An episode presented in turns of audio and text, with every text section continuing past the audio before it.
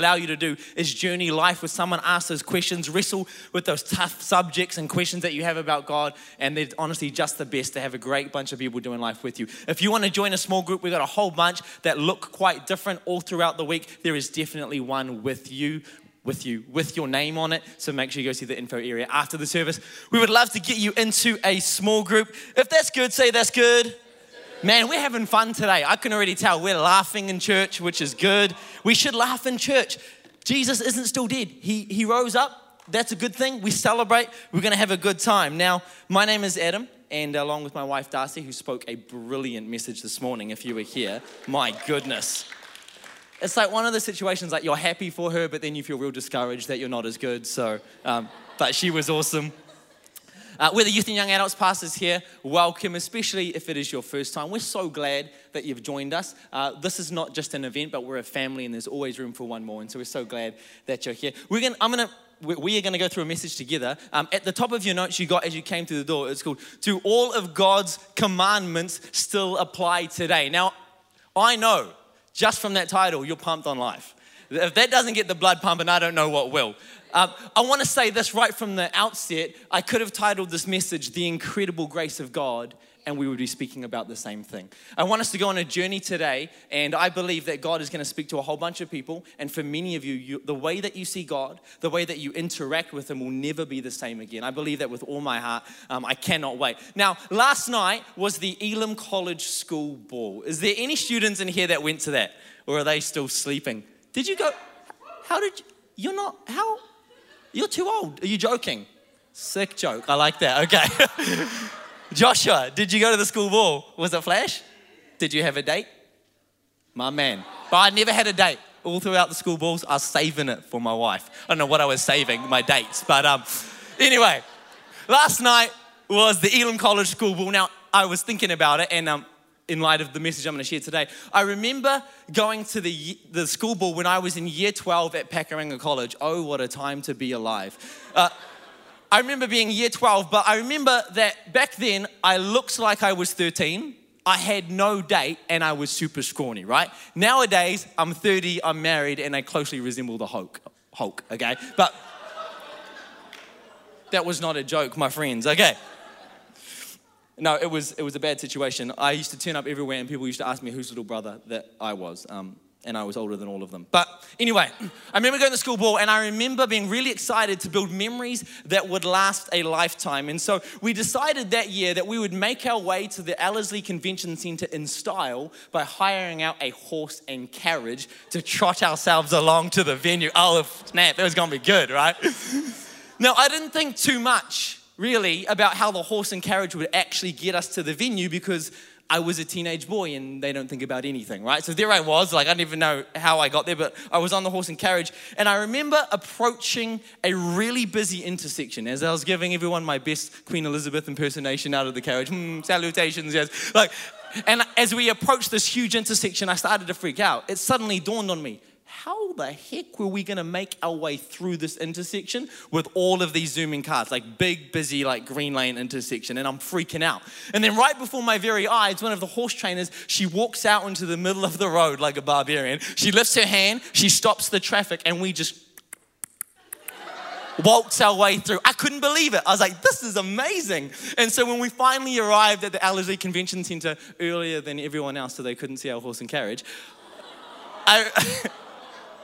I remember being amazed at what had just happened. And I said to one of the horse trainers, I was like, how, how did that just happen back there? We just walked on through. And she goes, Oh, didn't you know? I was like, Clearly, I didn't know. I'm asking you. She said, Didn't you know uh, horses have right of way on all New Zealand roads? I thought, What? I thought that's crazy. I remember in that moment thinking, That would make sense back in the olden days. But I couldn't believe that such an old sounding, somewhat irrelevant seeming law would still apply today. And turns out it does. If you don't give way to a horse on a road, you're actually breaking the law. Now, who would have thought that such an old law like that would still apply today? Who would have thought that even though it seemed irrelevant, you would be deemed guilty if you break it? You know, there's some other laws that were set in place for a particular people at a particular time back in the day. And surprisingly, they still apply today. I'm going to share some of them with you, brought to you by our good friends, America. All right? yeah, this is your nation. In Arizona, if you cut down a cactus, you could spend 25 years in prison. How good! they love their cacti. In Ohio, policemen are allowed to bite a dog if they think it will calm them down. How good! In what world does biting something calm it down? In Texas, it's illegal to sell your eyeballs. For real. In Rhode Island, you may not sell toothpaste and a toothbrush to the same customer on a Sunday. I was thinking, what one would I choose? All right, what one would you choose? You can only get one. Hands up if you are toothbrush. That's me. Hands up if you're toothpaste. Really? You're just gonna put it on your teeth and just be done with it? I feel like non toothpasted brushing is better than, anyway. Uh, in Arizona, if you are found stealing soap, like a bar of soap, you must wash yourself until the bar of soap has been completely used up. Does someone enforce that? Do they just like what? I don't know. Like talk about coming clean. Anyway.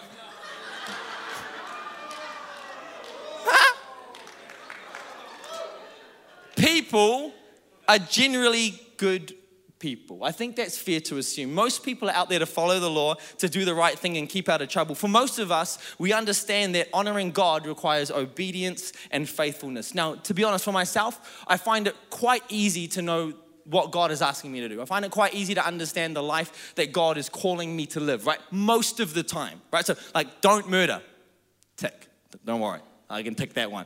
Don't commit adultery, tick. Don't shave the sides of my head, sure. I suppose. Don't muzzle my ox while it treads grain. Um, I can't say I've ever had an ox, but when I do, I assure you it will be muzzled. Don't steal, tick. Don't lie, tick. There are 613 different laws in the Bible. Did you know that? 613 different laws in the Bible. And as I read those, I thought, man, does God actually expect us to follow all of these? Like, what if I've never even heard of 90% of them? Does God actually expect us to follow all of these laws? And if they don't all apply, then how do we know which ones do and which ones don't? That's the journey I want to take us on tonight. See, in order to navigate this and understand this properly, we have to start right at the beginning with the knowledge that God created us for relationship. Yeah, He didn't want minions. We weren't an experiment, but He created us to be close to Him and to know Him. We were created to be holy, just as God is holy. And so, God has His chosen people, which is the nation of Israel, and He wants them to be set apart. He wants them to be different from those around him. He wants this nation to be the nation that he works in first before using them to reach, save, and bless every other nation. And so rather than releasing this nation to their own governance, God begins to establish a whole bunch of different laws that fall into three different categories. Now, these laws weren't binding and controlling as it may sound, but actually, they were an expression of God's grace. The reason for that is you had a whole bunch of people that desperately wanted to know God, they wanted to love Him, they wanted to live a life that would honor God, but how on earth were they expected to figure out how to do that?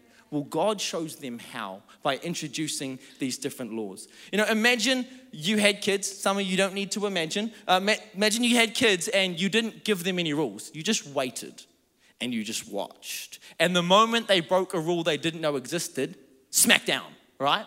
Like, not real, like proverbial smackdown, because it'd be against the law to give them a real smackdown, right? But you just punish them the moment they broke a law that they didn't even know existed. They broke a rule that you would never set. I can tell you now, I'm pretty sure, I ain't no parent or expert, but I'm pretty sure it would be hard for your children to honor you. It would be hard for your children to, to live a life that was pleasing to you. And so, in order to produce a people that God desired, He establishes laws that fall into three different categories. We have judicial and civil law, right? Same thing. Judicial and civil law, ceremonial law, and moral law. I know you are riveted. This is, this is good.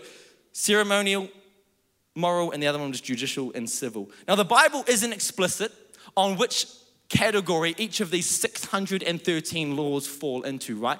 But because we can clearly identify the reason, the purpose, the meaning behind each category, and we know God's heart, we're able to decipher which law falls into which category. And I want to just spend a few moments tonight to touch on each three of the categories, but it's for a reason. I want us to be able to come to a conclusion at the end and understand what this means for us as Christians. And I promise you, it is super exciting. Is that cool? So let's go through this a little bit systematically so that we can gain a better understanding and a better revelation, my heart is that you would grab a better understanding of God's heart towards you today. So the first one is ceremonial laws.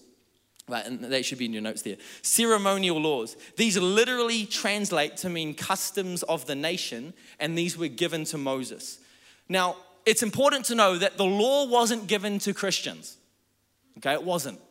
It was given to Jewish people in the nation of Israel. They had their own culture, they had their own values, they had their own way of life, and God establishes these laws that speak right into that situation. This means that all ceremonial laws carry the purpose, right? This is important. They carry the purpose of producing a nation that God desired that producing a nation and a people that God desired. And so they include a few things. It should be up on the screen. They include instructions on regaining right standing with God, right? Things like sacrifices and other ceremonies regarding cleanliness. They include remembrances of God's work in Israel. So things about feasts and festivals.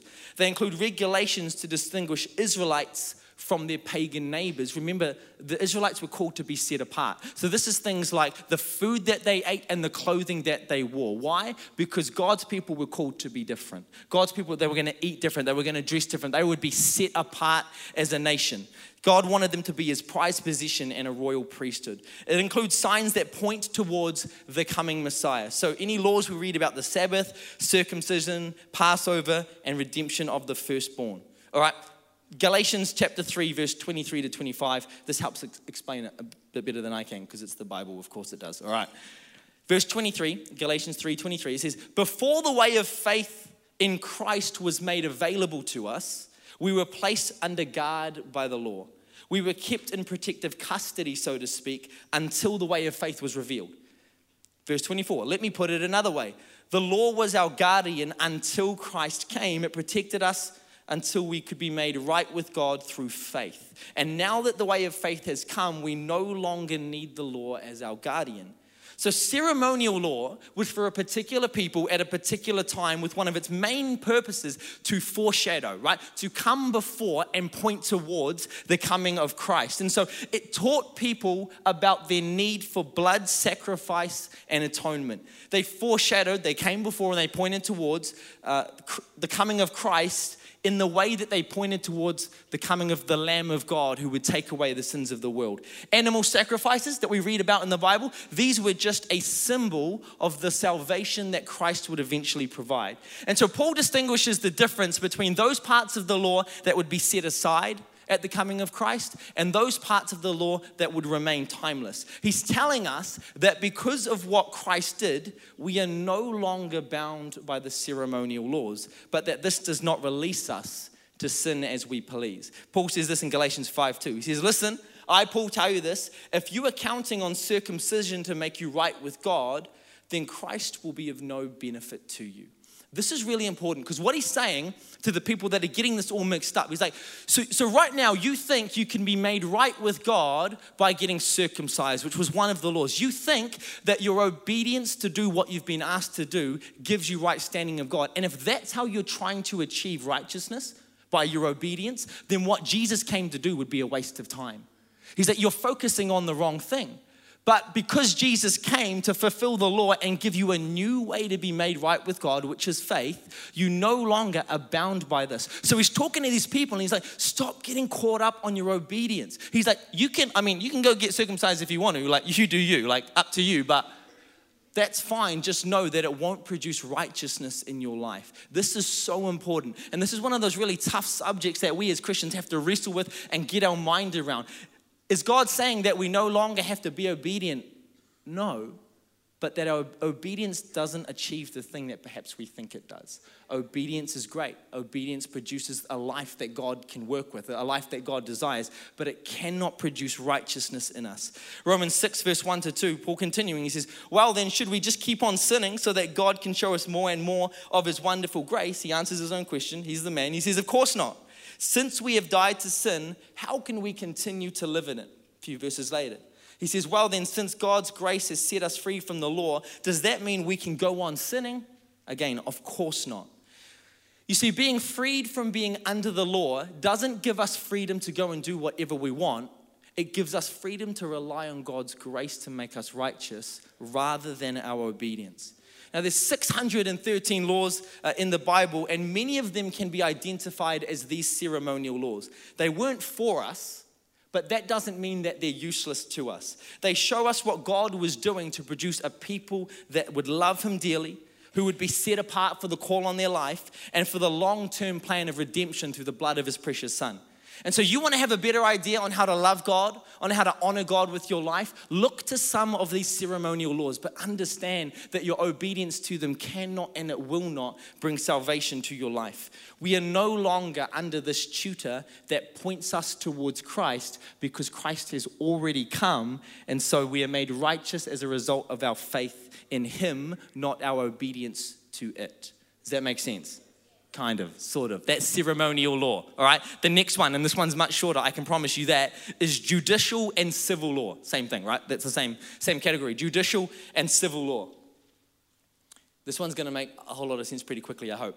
Civil laws were established by God to help enforce, govern, and establish the moral laws and some of the ceremonial ones. That sounds confusing. I'm going to continue to explain. They were put in place to help enforce the moral laws and a few of the ceremonial ones, right? Moral laws were there to guide people in living peaceful, complementary lives with one another, and civil laws not only concern themselves with enforcing those, but some of the ceremonial ones as well. I'll give you an example, right? It's one thing to have a law of do not murder, but if you've got nothing to enforce that and no penalty if someone were to do it, then people don't give a rip they cast off restraint. What sort of law is that if I don't actually have to follow it? If there's nothing in place to make me follow it and no punishment if I don't? So when we think of the law in New Zealand, like we're gonna go and follow the law, this is our equivalent of their civil laws. These are in place to create harmony among people, to solidify what God deems is important, and to help aid people in honoring God with their obedience.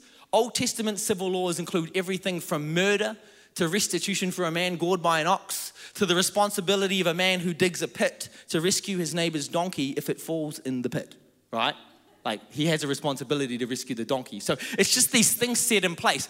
Civil law were for the Israelites and the foreigners in Israel at the time. Simply put, they were the law for the people in that nation at that time, kind of like what we have here in New Zealand. Therefore, we are no longer bound by them. We are no longer under them because Christ came to fulfill the law and give us a new way to be made righteous, which is faith. That's judicial and civil law. And now we're going to move on to moral laws. It's like a class. But you're all listening so well. That's not like your old selves. Isaac's, hey, I was a good student. yeah, you, you were. You were the best. Okay, moral laws relate to justice and judgment and are often translated as ordinances. If you read the word ordinances, can often be referring to these. They are based on God's holy nature, which means that they are holy, just, and unchanging. Because God is never changing, He's the same yesterday, today, and forevermore. We can know that moral laws are also unchanging and timeless. They are an expression of who God is. And because God never changes, we can be so confident that these laws apply as much today as the day that they were first given. Moral laws are quite easy to identify. Firstly, because they are moral in nature. And secondly, that they are deemed obvious by reason and common sense. You know, the main difference between moral laws and ceremonial law, which is the one we spoke about at the beginning that we were like pointing people towards Jesus, the main difference is that you wouldn't know you were breaking a ceremonial law unless God had stated it. Like to some extent, they're a little bit random. To some extent, you don't naturally know it exists until God comes in and says, hey, do this, don't do this. And you're like, cool, I can be obedient to that. Whereas moral law, it's deemed in the Bible already written on our hearts. We know instinctively what is right from wrong before we've even heard it said. Moral laws include regulations on justice, respect, and sexual conduct, and they also include the Ten Commandments that uh, we read were given to Moses, with the exception of the Sabbath. All right, that one doesn't count, that's something different. This is what's important to know about moral law. Moral law, in no way whatsoever, points people towards Christ. All right, I know that's the bad news. It simply illuminates, it highlights the fallen state of mankind. They highlight our sinfulness when we break them, but in no way do they point towards the solution of forgiveness. And this is where it gets a little bit tricky. And this is where I think it's all going to come together and begin to make a little bit more sense, even though it's tricky. But you guys are smart. Because Jesus came to fulfill the law, not abolish it, it means technically we're not bound by these moral laws. Now, hold the phone before you run out and do something barbarian and like take out someone you've always wanted to take out. Even though we're not actually bound by these moral laws, it would still be a sin to break them. There's this common misconception that the Old Testament right, which is the time from the, the, beginning in Genesis all the way up to the end of Malachi, the Old Testament, the time before Jesus. There's this common misconception that the Old Testament is like an old agreement and there's a whole bunch of mistakes, and so then like a New Testament agreement was coming just to replace it. Now, the Bible does say that one is old and one is new, but that the new isn't a direct overlapping, it's not an overriding of the old. And Jesus clarifies this in Matthew 5 17. He says, Look, don't misunderstand why I've come. I did not come to abolish, I didn't come to get rid of the law of Moses or the writings of the prophets. No, I came to accomplish their purpose. See, their purpose was to reveal to people that they needed a savior. Their purpose was to highlight the fallen state of mankind, to highlight people that they needed a savior and a messiah that would die for substitutionary atonement. All right, that's simpler than it sounds. When you're in school and you have a substitute teacher, another teacher comes in and teaches instead of what your teacher should have done, right? They stand in the place. So, for substitutionary atonement, what Jesus came to do, it means he stood in the place, he paid the price that you and I deserve to pay for our sin so that our sins are atoned, they're forgiven, they're accounted for, and no longer do we owe anything. So, Jesus came and paid the price that we deserve to pay in our place. And that's what Jesus is saying here. Matthew 22, verse 34 to 40 says, But when the Pharisees heard that he had silenced the Sadducees with his reply, they met together to question him again. One of them, an expert in religious law, the man, tried to trap him with this question. They said, Teacher, which is the most important commandment in the law of Moses? Maybe you've heard this before. Jesus replied, You must love the Lord your God with all your heart, or your soul, all your soul and all your mind. This is the first and greatest commandment. A second is equally important love your neighbor as yourself. The entire law, he says, he's talking about all 613. The entire law and all the demands of the prophets are based on these two commandments. This is massive. The boldness of the Jesus. Like, this is huge. This is Jesus talking to these religious leaders saying, mm, they're missing the point.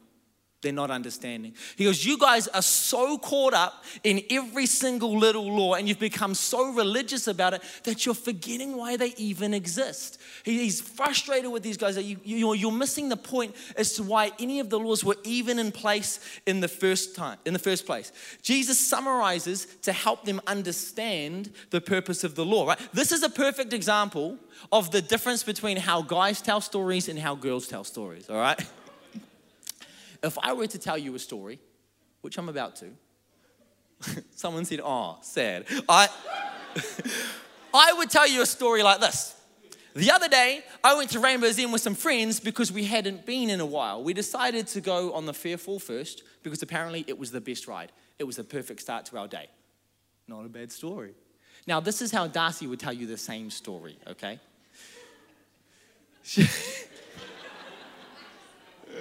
Watch myself. Oh gosh, sleeping on the couch. She would say this The other day, we decided to go to Rainbow's End with some friends because we hadn't been in a while. I think it was six months ago, maybe seven. Nah, I think it, I think it was six months ago. But we went with Sarah and John. But Sarah, I remember, had to meet us a little bit later that day. So we met at John's house. Once we met, we traveled in at about 10 a.m. And when we arrived, my goodness, there was a long line. But luckily, the line only took us about 20 minutes to get inside. And when we got in, I was like, yo, let's go. Fearfall. But John wanted to go on the bumper boats. But I've been telling John the whole time that we needed to go on the Fearfall first because apparently it was the best ride. So we chatted about it for about five minutes before we walked about 200 meters to the Fearfall. When we got there, we took our phones, our wallets, our keys out of the pocket. We put it in one of those little gray trays. And then finally, we were sitting in the seat, and I was next to old Sarah. She was freaking out. And then all of a sudden, boom, we were up to the top, and the view was so beautiful. But then I started freaking out. I had no idea when the thing was going to drop down. Then all of a sudden, it did, and I was screaming like halfway, now maybe three quarters of the way, all the way to the bottom. It was the perfect start to our day. Now, you might.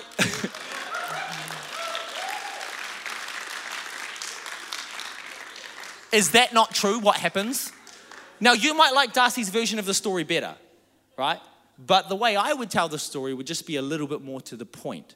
Now, it's, it's not that the details don't matter, it's not that the details are irrelevant, but when I'm telling the story, I just want to get across the main thing. So I'm thinking, if there's someone that's going to hear our story, as long as they hear that we went on the Fearfall first, we're good. That, that, that's really all I want them to understand. And this is what Jesus is doing right here as he's summarizing these laws. Apologies. Let me just find myself. Yeah, this is what Jesus is doing. when he's summarizing, if I, if I go off my notes, we'll be here till Christmas. So I gotta, you know, like, oh, I will stick to it. He's summarizing this and he's like, look, if what you need to understand about all 613 laws is as long as you hear that it's about loving God and loving people, then really you've heard what needs to be understood. He's like, man, you guys are so caught up in all the details, but you're missing the point as to why it exists. And so he summarizes 613 laws into just two love God and love people. He's saying any part of any part of the whole law is to help us love God better and love people better. Now, because Jesus was the one that many of these ceremonial laws were pointing towards, now that he has come, those laws have served their purpose. It's not that they're abolished, but that Jesus has fulfilled them and made complete what they were set out to do to prepare a nation, to prepare a people for the coming Messiah. You know, Matthew 5 17, the verse I read earlier that said Jesus came to fulfill the law, not abolish it. That word fulfill means to fill up, make full, fill completely full, fill to the full or complete. That was confusing. So, Jesus came to magnify and fill completely full the purpose of God's law. Paul says this in Colossians chapter 2, verse 16 to 23. And I think this is, he nails it on the head. He says, So don't let anyone condemn you for what you eat or drink or for not celebrating certain holy days or new moon ceremonies or Sabbaths. For these rules are only a shadow of the reality to come, and Christ himself is that reality. Don't let anyone condemn you by insisting on pious self denial or the worship of angels, saying that they've had visions about these things. Their sinful minds have made them proud, and they are not connected to Christ, the head of the body.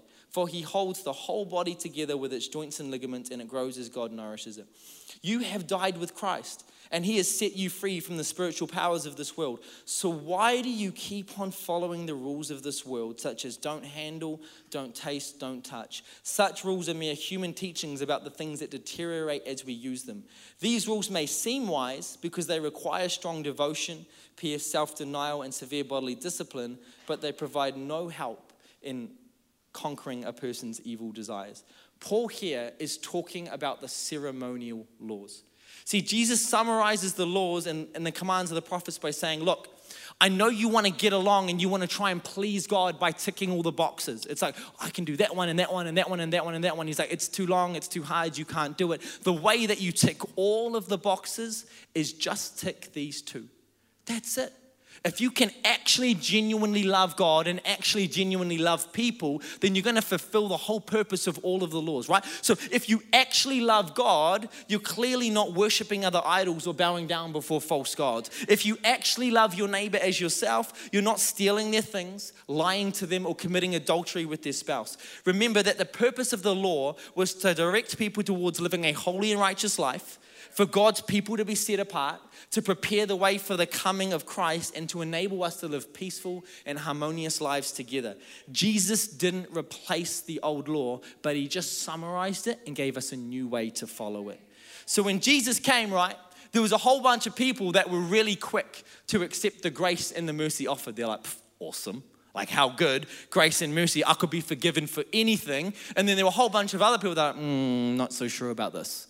This looks dangerous. They're like, Are you meaning to tell me God's grace could forgive anything? Like anything. They saw this as dangerous because they felt like people would just cast off restraint. Like everyone would turn into barbarians and, and everything would be crazy. And Paul addresses this in Romans chapter 6. For the sake of time, I'm not going to read it, but essentially he says this in Romans chapter 6. He says, Shall we sin so that grace can abound? Should we just go on and do lots of sin because don't worry, there's enough grace of God? He says, Of course not. This is not the point. You are made righteous by faith in Christ, but that doesn't mean we need to undervalue the value of being obedient. You see, the law shows us what God wants, which is holiness, and grace gives us the desire and the power to be holy. Rather than trusting in the law to save us, we trust in Christ. We are freed from the law's bondage by his once and for all sacrifice. Our faith in Christ should naturally produce a desire to be holy, right? Where there is no impulse to be godly, there's no saving faith. The sort of faith that saves you is the sort of faith that produces this desire in you to be more Christ like, to take just one little step at a time, just one little step at a time. You don't have to take leaps and bounds, it's just one little step at a time. I want to be more like Jesus. I want to live a more righteous life. I want to live a more holy life. This is what Christ died for to give me. Band, you guys can join me. You see, the law of God is the what, but it's the grace of God that is the how. The law reveals sin so that grace can forgive sin. The law demands performance from man, but grace offers provision from God. And Paul says this in Galatians 5 1, and I, I feel like you can hear the tone of his voice as he shares this. He says, So Christ has truly set us free. Now make sure that you stay free and don't get tied up again in bondage to the law. You know, I remember like going through all the study to prepare this message last year, and I remember when doing it, I'd never been more aware, and to this day, I've been impacted even just in my preparation for this at the magnitude of the freedom that Jesus brings to our life. It is incredible. But with freedom comes responsibility. This is not a question of, okay, so what can I do and what can't I do? What used to be considered sin and what is now considered sin. But it's about God creating people for relationship, establishing law to help produce a holy people It's about preparing the world for the coming Messiah. You know what? As, a, as we look at this together, and hopefully this has been highlighted to you, you can see that it's actually always been about Jesus, and it's still all about Jesus. He's the one we look to, He's the one that saved us. It's not in our own strength, but it's in what Jesus already did. But I know sometimes on a topic like this, you're like, okay, so like, but can I do the thing? Like, here's just a couple of uh, quick examples that I often hear and the questions that we often get um, Can I get a tattoo? right. Because there's a couple of verses in Leviticus that talk about this.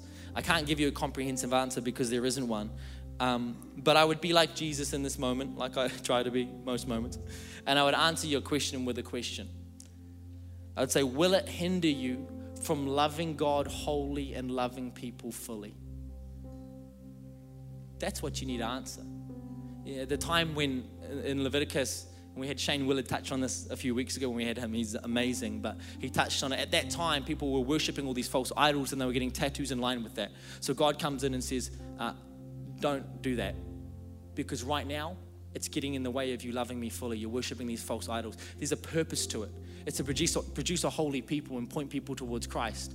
And so there isn't a straight up answer, but if you find yourself craving it, if you find yourself subtly worshiping the, the tattoos that you have, if you found yourself like desperately craving more of it, then perhaps for you it is sin. The question simply is if it gets in the way of you loving God wholly and loving people fully in any way, then I would say in this regard, we would take the law as applying to ourselves. We don't go along applying that to everybody else because their situation is different. This is a ceremonial law. And although we're not bound by it, it doesn't mean it's not helpful for us to help guide us in a life to love God and love people. Another one can you wear a garment that has two different threads in it? For real, that's a command. Well, considering that the ceremonial purpose of telling the Israelites they couldn't wear a garment with two different threads in it. The ceremonial purpose was to set them apart from their pagan neighbors, that they would eat different, they would look different, they would be a different people. The purpose was to set them apart. And now, because of what Christ has done on the cross, we are set apart because of that. It's clear to see that the purpose that that command had has already been fulfilled. It's already served its purpose. Its purpose back then was to set people apart. Now, because of what Jesus did, it's already been fulfilled. I would say that it's no longer binding.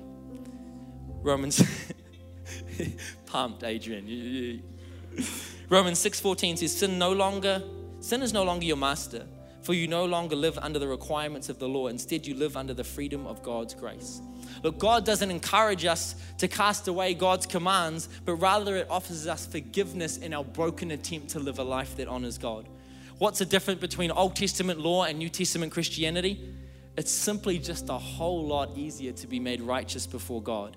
Jesus changed the game when he fulfilled what the laws were pointing towards because it's no longer about what we can do to measure up and tick the boxes, and it's all about what He's already done to achieve that for us. This is why we celebrate Jesus in church. This is why we declare that there is nobody like Him. We can now have right standing with God through faith and not obedience, but that doesn't mean we cast off the value of being obedient. We're about to finish, but as we do, I just want to leave you with a couple of questions for you to take away that you can run any law that you read about in the Bible through these questions. This is going to help you determine whether it still applies or whether it still doesn't if it hasn't been clear so far. These questions are the number one Does this law symbolize the separation of Jews and Gentiles in the Old Testament? Jews, the Israelites, God's people, Gentiles, everyone else. Does the law symbolize that separation? God wanting his holy people? If so, it's no longer binding. Second question Does it point forward to Christ's atonement on the cross? What he did, paying the price that our sin deserved so that we could have freedom. If the law's about that, it's no longer binding. Christ has already come to fulfill that for us. Question number three Is the law moral in nature and not cancelled in the New Testament? To disobey this would be sin. Final scripture 2 Timothy 3:16 says all scripture is inspired by God and is useful to teach us what is true and make us realize what is wrong in our lives. It corrects us when we are wrong and teaches us to do what is right. You know, maybe you've been living your Christian life under this impression that it's your obedience that gives you right standing with God. It pleases God but it cannot make you righteous. And I want to say, I know that sounds odd, but this is incredible news. This is the greatest news on the planet because now, if we're simply honest in our pursuit after God and in our love for other people, it means all that we need is the grace of God. The law shows us where we fall short, which is great news because it allows us to recognize just how wonderful the grace of God is. If we don't recognize the severity of our sin, and that sin separates us from a perfect God, then we will never be able to fully appreciate the enormity, life transforming, life saving grace of God. A grace that says you don't have to measure up, I've done it for you. You don't have to be good enough, I take you as I am. The grace of God. I want to invite everyone just to close their eyes and bow their heads right where they are. We're about to finish up, and you know, maybe you've never heard a message that was so heavily focused on commandments and laws and things like that. But I hope that God has spoken to you about the lengths He would go to to ensure that you could be back in relationship with Him. It has never been about you being good enough because all God ever wanted was to know you, to have a relationship with you, to know you closely. And in a moment, I'm going to pray a prayer. And I invite you to pray this prayer with me. I'm going to pray it out loud. I'll invite you to pray this in your heart in just a moment. And if you were to be honest, you're sitting there right now and you're like, I've tried to measure up by being obedient. And I'm not saying don't be obedient to the word of God, but you need to understand that there is an amazing freedom that comes when you realize that in your pursuit of doing that, God's grace covers your mistakes. I'm going to pray a prayer that's going to allow the forgiveness of God to fall on your life. You're going to leave this place completely forgiven a fresh start, a brand new beginning, and you will never be the same again. If you mean that, you want to get your life right with God, you're just one prayer away. I'm going to pray this out loud. You pray to I Say, Dear Jesus, in this moment, I recognize that this is my day. This is my moment to get my life right with you. I thank you, Jesus, that I don't have to perform my way into a relationship with you. I simply need to come with my surrender. God, I ask for your forgiveness and I thank you that you forgive me. I thank you, God, that you went to a cross. You died, you paid the price that I deserve to pay for my sin, and you rose again three days later. Because of that, I can have freedom, I can have new life. I thank you for that. God, I choose to turn from my old way of life and place my hand in your hand. God, it doesn't all make sense, but I know that you can be trusted. I'm sick of doing this in my own strength. I'm sick of trying to do this life my own way. And I want you to do this with me. I want you to guide me in this life. I declare that you are my God and I am your child. With every eye still closed and every head still bowed. If you prayed that prayer and you meant it, I want you to do something nice and brave. In just a moment, I'm going to ask you to lift your hand just for a moment. I'll see it. You can put it straight back down. I'm going to count to three. I'm going to ask you to lift your hand. One, two, three. Put your hand up right now. Awesome, awesome, awesome, awesome. Yes, there's people all across the place. Eyes are still closed. Awesome. Is there anyone else? You prayed that prayer. You meant it. If you were to be honest, Jesus is not at the center of your life. I'm going to wait just a couple more moments. I, I feel like there's at least one more person. You don't have to get your life in order first. Awesome. Thank you. God sees you as you are, He loves you as you are, and He wants a relationship with you today. Is there anybody else? Awesome. Thank you so much. Look, I'm going to pray a prayer. I'm going to thank God for the lives changed. And as I finish that prayer, I invite everyone to stand up, lift up a massive shout of praise, and then we're going to go into a praise song to seal what God has done. Let's, let's pray together. God, I thank you that you're a good God, that your grace truly is enough for us. It is sufficient no matter where we are, no matter what we've done. Your grace meets us in that place. And I thank you, God, for the hands that went up over this place. They're not just hands, but they represent transformed lives. And I thank you, God, that your promise is to draw near to these people, that you would walk alongside them, God, that you would show them the purposes and the plans that you have for their life. God, I pray you would bring the right people around them. This is just the start of the most incredible journey. We thank you for your goodness. We thank you for your grace in Jesus' name. And everyone said, Amen, amen. Can we stand to our feet? Can we give God some praise?